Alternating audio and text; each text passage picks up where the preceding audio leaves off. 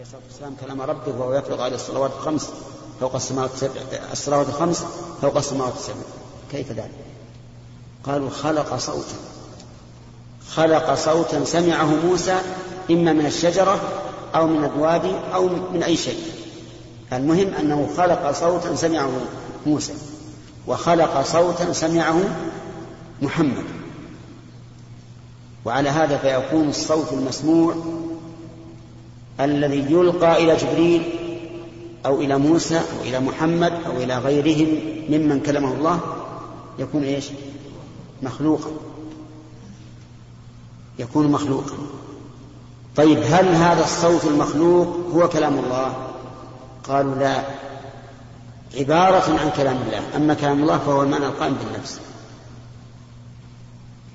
وبهذا التقدير يتبين تماما أن مذهبهم فيما يسمع كمذهب من؟ الجهمية تماما. لأن الجهمية يقولون ما سمعه موسى أو محمد عليه الصلاة والسلام أو جبريل فإنه مخلوق. هؤلاء يقولون أيضا ما سمعه محمد أو موسى أو جبريل فإنه مخلوق. فاتفق الجميع على أنه مخلوق. لكن كان المعتزلة أقوم منه حيث قالوا إنه كلام الله وهؤلاء قالوا إنه عبارة عن كلام الله عبارة عن كلام الله. فالجميع على هذا متفقون على أن ما في المصحف إيش؟ مخلوق. لكن الجميع قالوا مخلوق تماما وهو نفس الكلام وهم قالوا مخلوق إيش؟ عبارة عن كلام الله وليس هو كلام الله. وليس هو كلام الله. فتبين أن قول جهمية أسد من قوله من قول العشائر وأن هذا القول لا صحة له لا لغة ولا عرفا ولا شرعا. والعجب أن الأشاعرة تركوا جميع لغات العالم وجميع عقول العالم وجميع المحسوس لدى العالم واستدلوا بقول رجل نصراني والأخطل حيث قال إن الكلام لفي الفؤاد وإنما جعل اللسان على الفؤاد دليلا فقالوا إن إنه قال الكلام في الفؤاد أي في القلب. وهذا هو معنى قولنا الكلام هو كلام نفسي واللسان دليل يعبر. فيقال أولا كيف نترك العالم كله ونأخذ بقول واحد؟ هذا واحد. ثانيا من القائل؟ نصراني. كذاب. ثالثا على فرض التسليم لهذا. نقول إن مراده بقوله إن الكلام لفي الفؤاد الكلام الرصين الذي يرى الإنسان أن نفسه محاسبة عليه هو الكلام الذي في الفؤاد. أما الكلام اللغو فهذا في اللسان. ويشهد لهذا قوله تعالى لا يؤاخذكم الله باللغو في أيمانكم ولكن يؤاخذكم إيش؟ بما عقدتم الأيمان والآية الأخرى بما كسبت قلوبكم. فالكلام الحقيقي الموزون الرصين الذي يستحق أن يسمى كلاما هو الصادر من القلب المعبر عنه باللسان. أما ما كان من اللسان فقط فهو لغو من القول. ولهذا لا يؤاخذ الله عليه. هذا إذا سلمنا جدلا أن لهذا الكلام وجها من الصحة. فالآن نأخذ هذه الأقوال الثلاثة أو هذه الطرق الثلاثة في كلام الله. مذهب السلف مذهب الأشاعرة مذهب الجهمية. هناك مذاهب أخرى تصل إلى ثمانية مذاهب بعضها قد يمكن أن نجعله فرعا من فروع هذه الأصول الثلاثة وبعضها من الفلاسفة الذين لا يؤمنون بالرسالات. ولكننا نقول إن الذي يشهد له الحس واللغة هو أن الكلام ما كان بحرف وصوت. فإن قال قائل إن الله أطلق على القول ما كان في النفس. فقال تعالى ويقولون في أنفسهم فأثبت قولا في النفس. يقول في أنفسهم لولا يعلمون الله بما نقول. نقول إن هذا حجة إيش؟ عليكم وليس حجة لكم. لأن هذا ليس قولا مطلقا بل هو قول مقيد. يقولون في أنفسهم. وهذا كقول الرسول صلى الله عليه وسلم إن الله تجاوز عن أمتي ما حدثت به إيش؟ أنفسها. الإنسان يحدث نفسه لا شك. ويقول في نفسه ويقدر في نفسه. لكن لا يقال إنه قول على وجه الإطلاق أبدا. بل لا بد أن يكون مقيدا. وأحيانا ترى بعض الناس تشاهد أمامك. وش معناه؟ كلم على روح. كلم على روح. احلم. يقول يا ابن احلم. يعني ارجع. تشعر انه يتحدث بنفسه آه، واضح حديثا واضح. لكن هل تسمع له قولا؟ نعم. لا تسمع له قولا. هل يقال إن هذا الرجل قال؟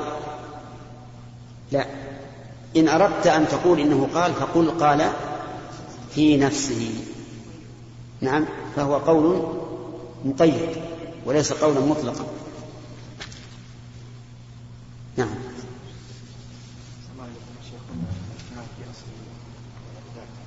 إيش؟ كلام الله. نعم. نعم. الأول أسلم إيش؟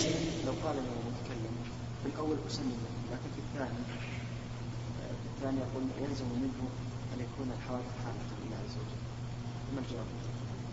عجبنا عن هذا عجبنا عن هذا أنه ولو لزم أن تقوم الحوادث به فماذا يكون؟ كونه يفعل ما يريد ويحدث ما يشاء نعم هذا كمال والرسول عليه الصلاة والسلام قال ابن مسعود لما رجع ابن مسعود من الهجرة ووجد الرسول يصلي وسلم ولم يرد عليه وصار في نفسه قال إن الله يحدث من أمره ما شاء يحدث وإن مما أحدث أن لا تتكلموا في الصلاة.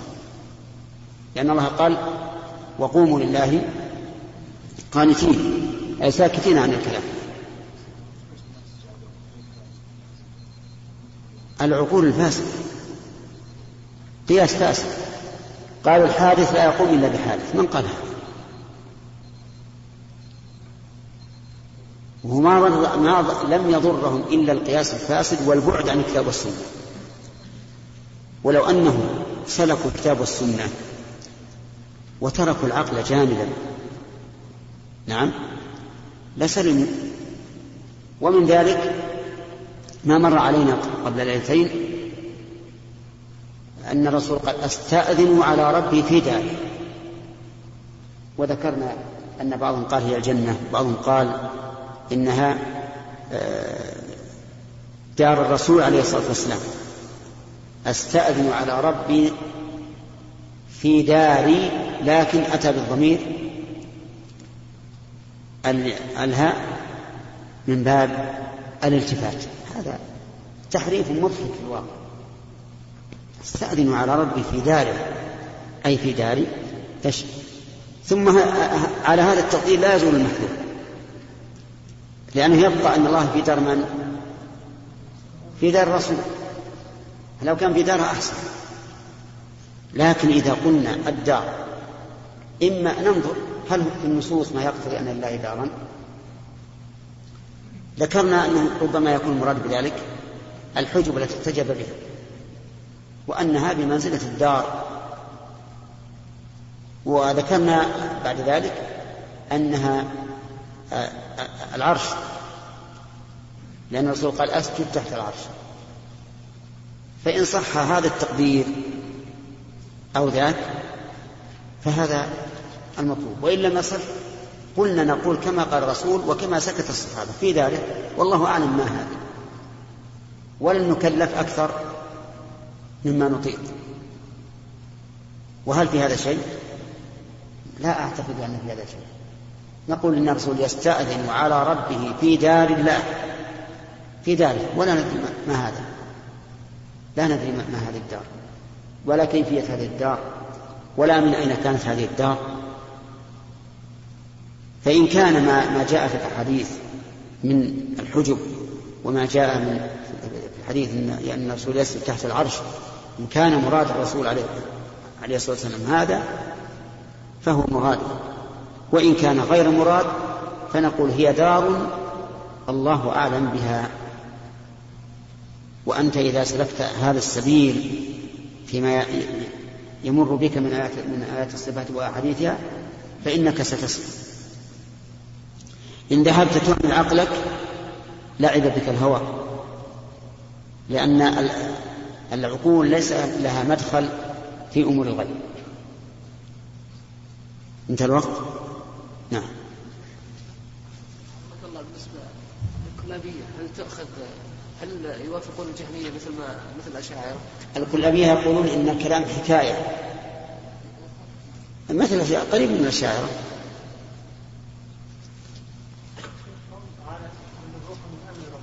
إيش؟ نعم.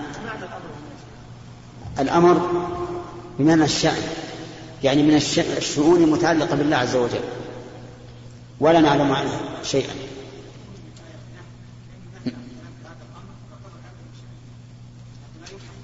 إي نعم. يعني إشارة إلى أن هذه من أمور الله ولهذا قال ما أوتيت من العلم إلا قليلا. كأنما يقول ما بقي عليكم من العلم إلا أن تعرفوا ما هي الروح نعم. هي مغيب لا شك إنه مغيب. لولا أن الرسول أخبرنا بما أخبرنا به عنها ما عرفنا عنها شيئا.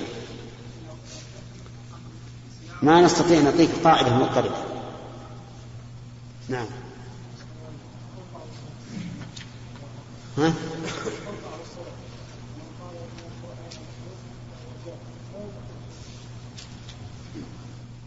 هذا أطلقها بعض السلف. أن من قال إن القرآن مخلوق فهو كافر لأنه أنكر أن يكون كلام الله. والله تعالى صرح في القرآن لأنه كلامه وإن أحد من المشركين استجارك فأجره حتى يسمع كلام الله. فإذا أنكر أن يكون كلام الله كفر. كيف متأول وش وش الأول ها؟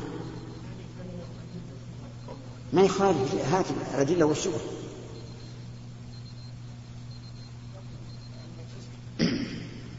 عرفت؟ يقال هات الأدلة والشبه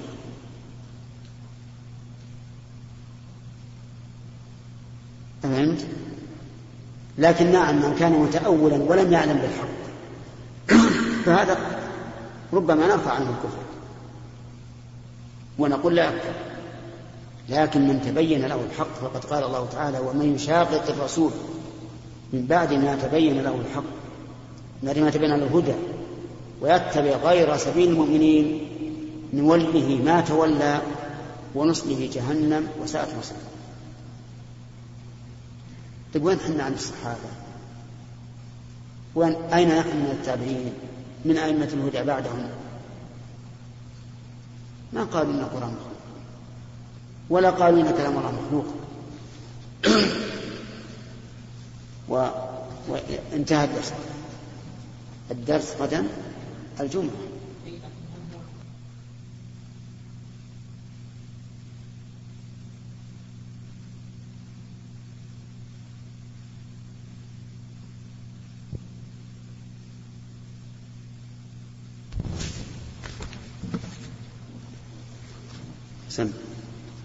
سم بالله.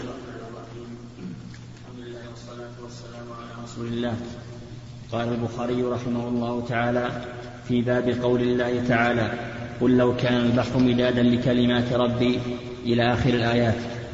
حدثنا عبد الله بن يوسف قال أخبرنا مالك عن أبي الزناد عن الأعرج عن أبي هريرة رضي الله تعالى عنه أن رسول الله صلى الله عليه وسلم قال تكفل الله لمن جاهد في سبيله لا يخرجه من بيته إلا الجهاد في سبيله وتصديق كلمته أن يدخله الجنة أو يرده إلى مسكنه بما نال من أجر أو غنيمة.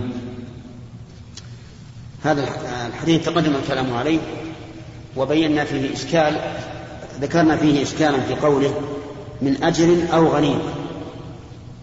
وقلنا إن أو هنا منعت ها؟ خلو بمعنى أنه يمكن أن يجتمع الأجر والغنيمة أو ينفرد الأجر وحده. وأما انفراد الغنيمة وحدها في رجل جاهد في سبيل الله لتكون كلمة الله العليا فهذا لا يمكن. نعم. باب في المشيئة والإرادة وما تشاءون إلا أن يشاء الله. وقول الله تعالى تؤتي الملك من تشاء ولا تقولن لشيء إني فاعل ذلك غدا إلا أن يشاء إلا أن يشاء الله. إنك لا تهدي من أحببت ولكن الله يهدي من يشاء. قال سعيد بن المسيب عن أبيه نزلت في أبي طالب. يريد الله بكم اليسر ولا يريد بكم العسر. نعم. هذا الباب باب مهم المشيئة والإرادة. مشيئة الله وإرادة الله. والبحث فيهما من, من وجوه. الأول هل هما مترادفتان أو متباينتان؟ يعني هل المشيئة هي الإرادة أو غير الإرادة؟ نقول المشيئة معنى من معاني الإرادة. لا ليست مرادفة للإرادة ولكنها معنى من معانيها. أي أن الإرادة تأتي بمعنى المشيئة. والمشيئة ما شاءه الله كان ولا بد. وقد أجمع المسلمون على هذه الكلمة. ما شاء الله كان وما لم يشأ لم يكن. فما شاء الله عز وجل كان سواء كان مما يحبه الله أو مما لا يحبه الله. وسواء كان مما يلائم طبائع البشر كسعة الرزق أو مما لا يلائم طبائع البشر كضيق الرزق. فالمشيئة عامة في كل شيء. قال الله تعالى ولو شاء الله ما ما إيش؟ ما اقتتل الذين من بعدهم من بعد ما جاءتهم البينات ولكن اختلفوا فمنهم من آمن ومنهم من كفر ولو شاء الله ما اقتتلوا ومعلوم أن الاقتتال بالنسبة للبشر لا يلائم طبائعهم. وقال الله تعالى ولو شاء ربك ما فعلوه ولو شاء الله ما فعلوه من منكراتهم وهذا مما يكرهه الله.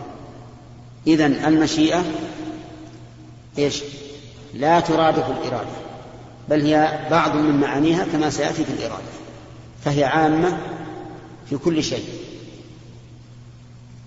وما شاء الله كان لا بد من وقوعه ولا يمكن أن يمنعه أحد سواء كان هذا الذي أشاءه مما يحبه كالإيمان والعمل الصالح أو مما لا يحبه كالكفر وعمل السيئات وسواء كان هذا الذي شاء مما يلائم طبيعة البشر كسعة الرزق أو مما لا يلائم طبيعة البشر كضيق الرزق واضح؟ البحث الثاني هل مشيئة الله شاملة لفعله وفعل العباد أو هي خاصة بفعله؟ والجواب أن أهل السنة والجماعة يقولون إنها عامة. فيما يتعلق بفعله وما يتعلق بفعل العباد. فيما يتعلق بفعله كإنزال المطر وإخراج النبات وإماتة الأحياء وإحياء الأموات وما أشبه. وكذلك بفعل العباد كصلاح العبد وفساد العبد. قال الله تعالى لمن شاء منكم أن يستقيم وما تشاءون إلا أن يشاء الله رب العالمين. ففعل الإنسان بمشيئة الله كما أن فعل الله بمشيئة الله. إذا فمشيئة الله شاملة لما يقوم به جل وعلا ولما يقوم به العباد. والدليل على هذا قوله تعالى لمن شاء منكم أن يستقيم وما تشاءون إلا أن يشاء الله رب العالمين. وقوله ولو شاء الله ما اقتتل الذين من بعدهم من بعد ما جاءتهم البينات ولكن اختلفوا فمنهم من آمن ومنهم كفر. ولو شاء الله ما اقتتلوا ولكن الله يفعل ما يريد. والآيات في هذا المعنى كثيرة. وفائدة الإيمان أعني إيمان العبد بأن فعله واقع بمشيئة الله فائدته عظيمة وهو أنه, أنه يوجب اللجوء إلى الله في إصلاح العمل واجتناب الفساد. لأنك إذا علمت أن ما شاء الله كان وأنه إذا شاء الله أن تهتدي اهتديت فإنك سوف تضطر إلى طلب الهداية من ممن بيده الهداية من الله. ثانيا من فوائد ذلك أنك إذا حصلت لك نعمة أو حصل أو فعلت عملا صالحا فإنك لا تنسبها إلى نفسك ولا تدل بها على ربك. لأن الذي جلب لك النعمة ويسر لك العمل الصالح من؟ هو الله. إذن تتبرأ من حولك وقوتك إلى مشيئة الله عز وجل. وتعلم أن أنه هو الذي قدر لك هذا وهو الذي شاء لك هذا. وهاتان فائدتان عظيمتان. الفائدة الأولى إيش؟ اللجوء إلى الله عز وجل والتعلق به سبحانه وتعالى. والفائدة الثانية ألا تعجب بنفسك ولا تدل بعملك على الله عز وجل لأنه هو الذي شاء. أما الإرادة فالإرادة تنقسم إلى قسمين.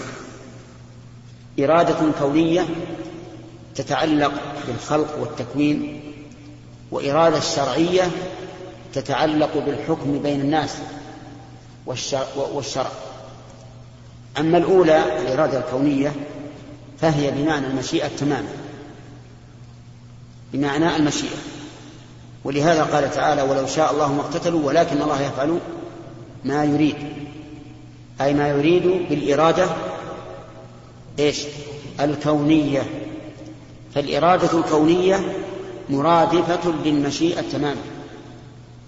أراد الله كذا شاء الله كذا. معناهما واحد.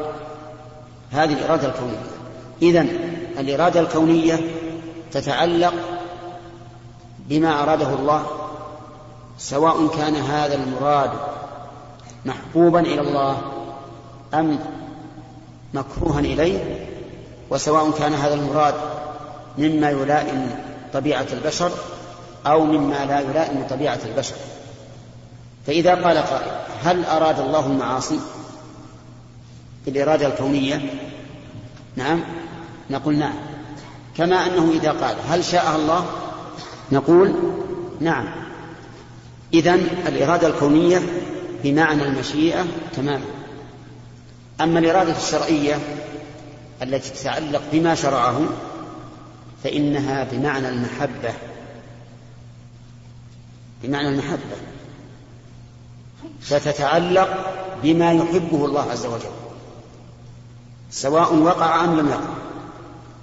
تتعلق بما يحبه سواء وقع أم لم يقع. وعلى هذا فالإيمان والعمل الصالح من مراد الله شرعا والكفر وعمل السيئات ليس مرادا لله إيش؟ شرعا لأن الله لا يحبه. فصار هناك فرق بين الإرادة الكونية والإرادة الشرعية. عرفتم؟ فإذا قال قائل هل المعاصي مرادة لله؟ قلنا أما قدرا فنعم وأما شرعا فلا. أما قدرا فنعم وأما شرعا فلا. فإذا قال قائل إذا كانت المعاصي غير مرادة الله شرعا فكيف يريدها قدرا؟ وهل أحد أجبره على أن يريد ما لا يحب وما لا يرضى؟ قلنا ما يكرهه الله عز وجل إذا أراده فهو مراد لغيره وليس مراد لذاته. مراد لغيره أي محبوب إلى الله لغيره لا لذاته. فالأعمال السيئة والكفر مراد لله لغيره مراد الله شرعا لغيره لا لذاته ويكره الكفر يكره المعاصي لكنه يريدها لما يترتب عليها من المصالح. فهي مكروهة إليه من وجه ومحبوبة إليه من وجه آخر لأنه لولا الكفر ولولا المعاصي ما عرف الإيمان ولا عرف الصالح لو كان الناس كلهم مؤمنين أو كلهم وكلهم يعملوا العمل, العمل الصالح ما حصل تمييز ولا عرف قدر الإيمان والعمل الصالح. ولهذا يقولون بضدها تتبين الأشياء. لولا الكفر هل يقوم الجهاد؟ لا لولا الكفر هل يقوم الجهاد لا. ليش؟ لا. كيف تجاهد مسلما مثلك؟ لولا المعاصي هل يكون هناك أمر بالمعروف أو نهي عن منكر؟ لا. لولا ذلك هل يكون دعوة إلى الخير؟ لا. لأن الناس كلهم على خير. فيفوت مصالح كثيرة إذا لم تقع هذه المعاصي التي يكرهها الله شرعا ويريدها إيش؟ قدرا وكونا. طيب. ولهذا قال الله تعالى في الحديث القدسي ما ترددت عن شيء أنا فاعله ترددي عن قبض نفس عبد مؤمن. يكره الموت وأكره إساءته ولا بد له منه. فهنا الرب عز وجل يتردد لا لجهله بما ينفع أو, أو, أو يضر ويعلم بذلك. لكن لرحمته لعبده المؤمن ومحبته لما يحبه عبده المؤمن. يكره المؤمن الموت والله يكره إساءته لكن لا بد له منه. الحكمة تقتضي أن يموت حتى ينتقل إلى الجزاء والثواب والنعيم الذي هو أضعاف أضعاف أضعاف أضعاف ما في الدنيا. فالمؤمن يكره الموت لكن ينتقل إلى أي, شيء؟ إلى خير منه إلى خير من حياته. بل تؤثرون الحياة الدنيا والآخرة خير وأبقى. فهي كراهة مؤقتة ينتقل الإنسان بعدها إلى نعيم أنعم من الدنيا وما فيها. فالحاصل أن نقول إن المعاصي مكروهة لله من وجه لكنها محبوبة إليه من وجه لما يترتب عليها من المصالح طيب. الجد والقحط. الجدب يعني أن الأرض لا تنبت والقحط أن السماء لا تنبت والخوف وما أشبه ذلك. هل الله يحب ذلك؟ لعباده لا لكنه يريده عز وجل كونا لما يترتب عليه من المصالح فهو محبوب إليه من وجه ومكروه إليه من وجه آخر ولكن المصالح العظيمة تجعله محبوبا محبوبا إلى الله عز وجل ظهر الفساد في البر والبحر بما كسبت أيدي الناس لإيش؟ ليذيقهم بعض الذي عملوا لعلهم يرجعون ولنبلونكم بشيء من الخوف والجوع ونقص من الأموال والأنفس والثمرات بعد وبشر الصابرين. هذا ليس عقوبة هذا ابتلاء. ظهور الفساد في البر والبحر بما كسبت أيدينا هذا عقوبة. لنرجع إلى الله. لكن الذي في سورة البقرة ابتلاء. قد يبتلي الله المؤمن وهو لم يعمل عملا سيئا. ولم يكسب عملا سيئا يخطي ويرجع إلى الله بالتوبة لكن يبتليه من أجل أن ينال درجة الصابرين. ولهذا قال وبشر الصابرين الذين إذا أصابتهم مصيبة قالوا إنا لله وإنا إليه راجعون أولئك عليهم صلوات من ربهم ورحمة وأولئك هم المهتدون. الحاصل أن ما يقع من المعاصي مراد لله كونا غير مراد له شرعا لكن الله قدره لما يترتب عليه من من المصالح. ونظير ذلك في الشيء المحسوس لو كان لك ولد فقال الأطباء إنه لا بد من كيه. كيه يعني بإيش؟ بالنار. فإنك توافق على هذا وتمسك بولدك ليكويه الطبيب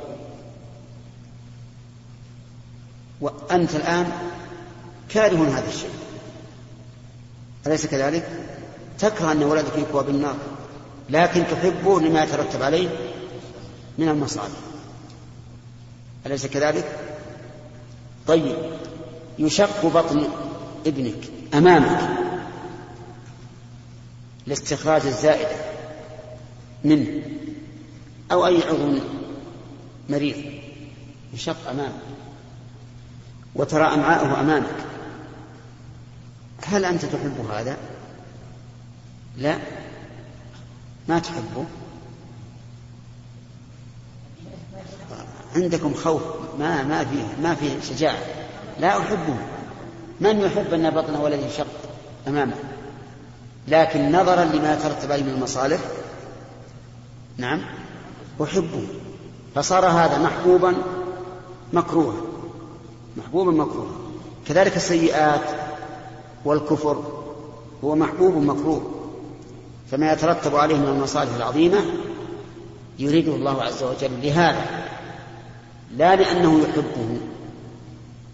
فإذا قال قائل ما الفرق بين الإرادتين الكونية والشرعية؟ فالجواب أن الفرق بينهما من وجهين. الوجه الأول الإرادة الكونية لا بد فيها من وقوع المراد.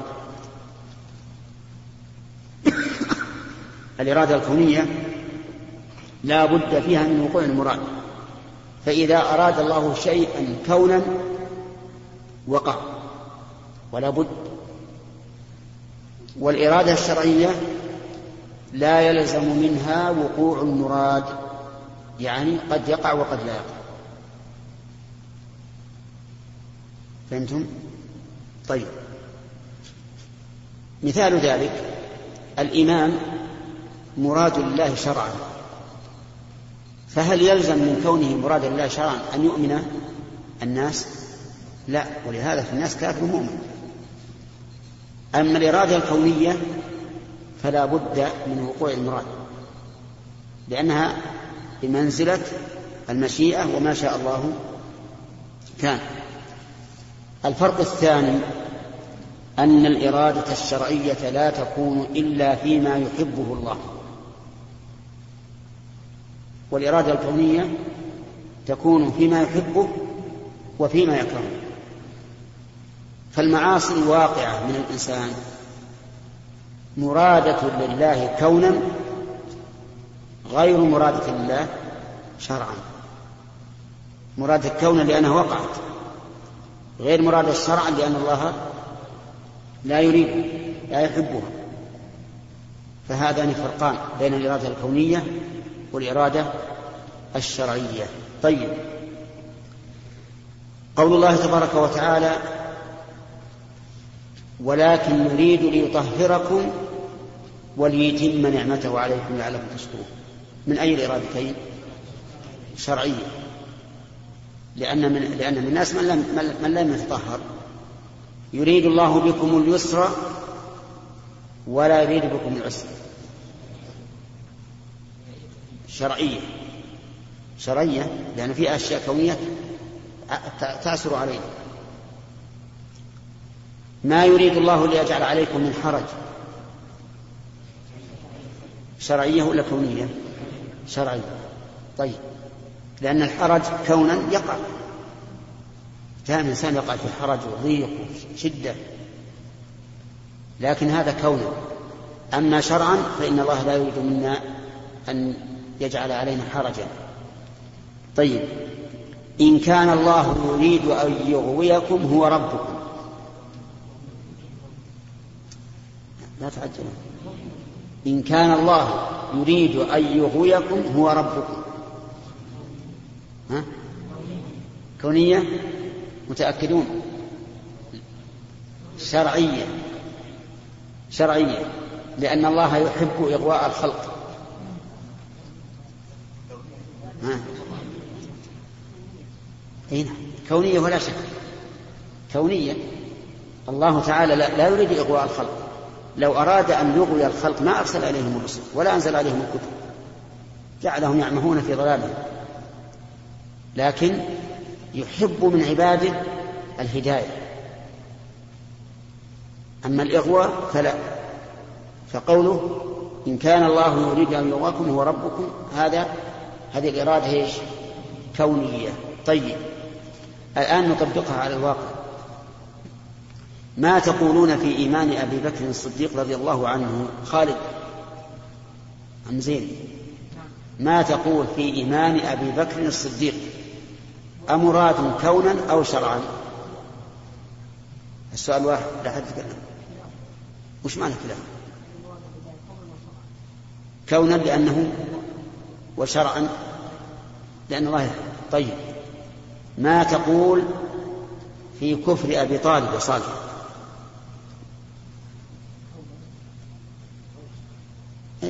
هل هو مراد كون أو شرعا؟ أبو طالب كافر. هل هو أي كفره مراد لله كونا أو مراد لله شرعا؟ توافقونه؟ يقول مراد كونا لا شرعا. طيب.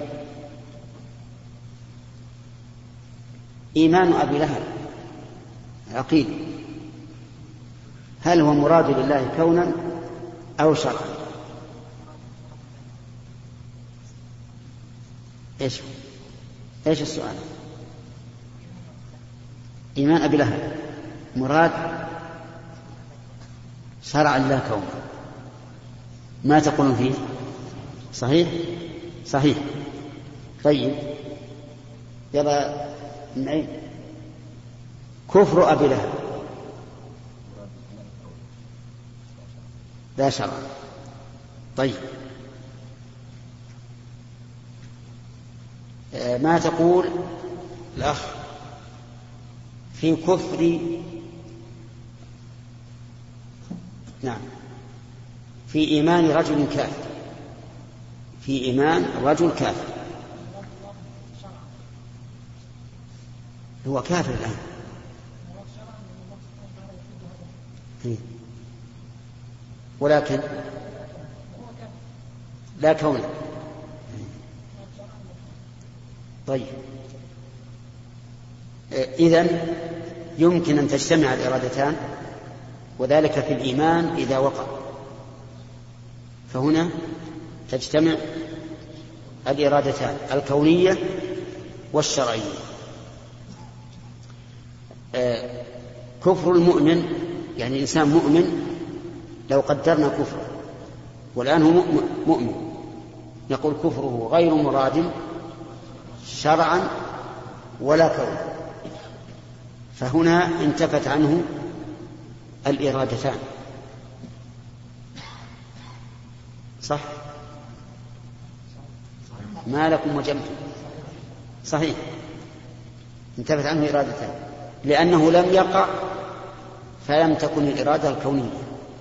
وليس محبوبا إلى الله فلم تكن الإرادة الشرعية. طيب.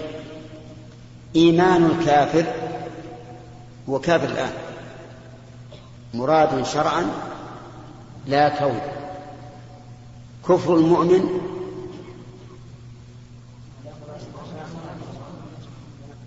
كفر المؤمن. هو الآن مؤمن. لو قدرنا كفره قلنا ليس مرادا لا كونا ولا شرعا. طيب إيمان الكافر مراد شرعا غير مراد كونا. طيب فتقسمت أربعة.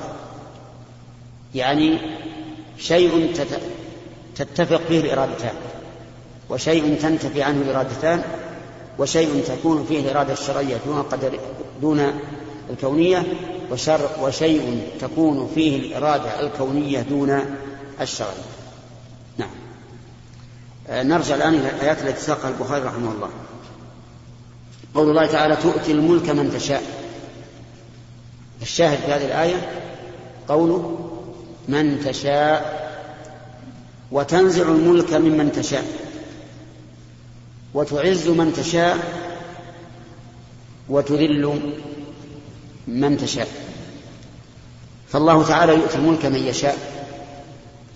ولكن هل إتيانه الملك من يشاء لمجرد المشيئة بل هل فعله ما يشاء لمجرد المشيئه ذهب بعض العلماء إلى أن فعل الله عز وجل ما يشاء لمجرد المشيئة أن يشاء الوجود أو العدم بدون مرجح بدون مرجح ولكن لمجرد المشيئة لأنه لا يسأل عما يفعل وهم يسألون. فله أن يشاء بدون مرجح ولكن هذا القول قول ضعيف بل باطل لأنه يستلزم انتفاء حكمة الله في فعله. يستلزم انتفاء حكمة الله في فعله. هذا من جهة الدليل العقلي. الدليل السمعي قوله تعالى وما تشاءون إلا أن يشاء الله إن الله كان عليما حكيما. فختم هذا بقوله إن الله كان عليما حكيما يدل على أن مشيئته تابعة من حكمته. وعلى هذا فقيد بذلك كل آية فيها إطلاق المشيئة. قيدها بماذا؟ بالحكمة. قيدها بالحكمة. فقوله تؤتي تؤتي الملك من تشاء. ليس لمجرد مشيئة أنه يؤتي هذا الملك لا ولكن يؤتيه لأن حكمته اقتضت أن يأخذ الملك. لأن حكمته اقتضت أن يأخذ الملك. كذلك تنزع الملك ممن تشاء. نزع الملك ممن يشاء إما بموته أو بأن يغلب أو بأن يفسد تدبيره أو ما أشبه ذلك. المهم أنه ينزع الملك ممن يشاء لحكمة أو لغير حكمة. لحكمة. إذا المشيئة لا بد أن تكون مقرونة بالحكمة. والله عز وجل ليس يفعل الشيء بدون مرجح إطلاقا. وإذا كان تصرف الواحد منا بالشيء وترجيحه لأحد الأمرين بدون مرجح يعد سفها فما بالك بفعل الله عز وجل الذي فعله في غاية الحكمة. وأما قوله تعالى لا يسأل عما يفعل وهم يسألون فالمعنى أن له الملك التام وأن فعله على أتم وجه فلا يتوجه إليه سؤال. لأنه على أتم وجه أما أما أفعالنا فإنها ناقصة فنسأل عنها. فالله لا يسأل عما يفعل لتمام سلطانه وكمال فعله وأنه تام لا يحتاج أن يسأل عنه. ثم إنه يجوز أن تسأل عن عن فعل الله استرشادا وطلبا للحكمة لا اعتراضا. ثم قال آه ثم قال البخاري رحمه الله بل ساق الآية الثانية ولا تقولن لشيء إني فاعل ذلك غدا إلا أن يشاء الله. أيها الإخوة في ختام هذه المادة نسأل الله أن نلقاكم في لقاءات متجددة. مع تحيات مؤسسة الاستقامة الإسلامية للإنتاج والتوزيع في عنيزة. شارع هلالة رقم الهاتف والناسخة الهاتفية. صفر ستة ثلاثة ستة أربعة ثمانية ثمانية ثمانية صفر. والرقم الثاني صفر ستة ثلاثة ستة أربعة خمسة ثمانية ثمانية صفر. ورقم صندوق البريد اثنان وخمسمائة وألف.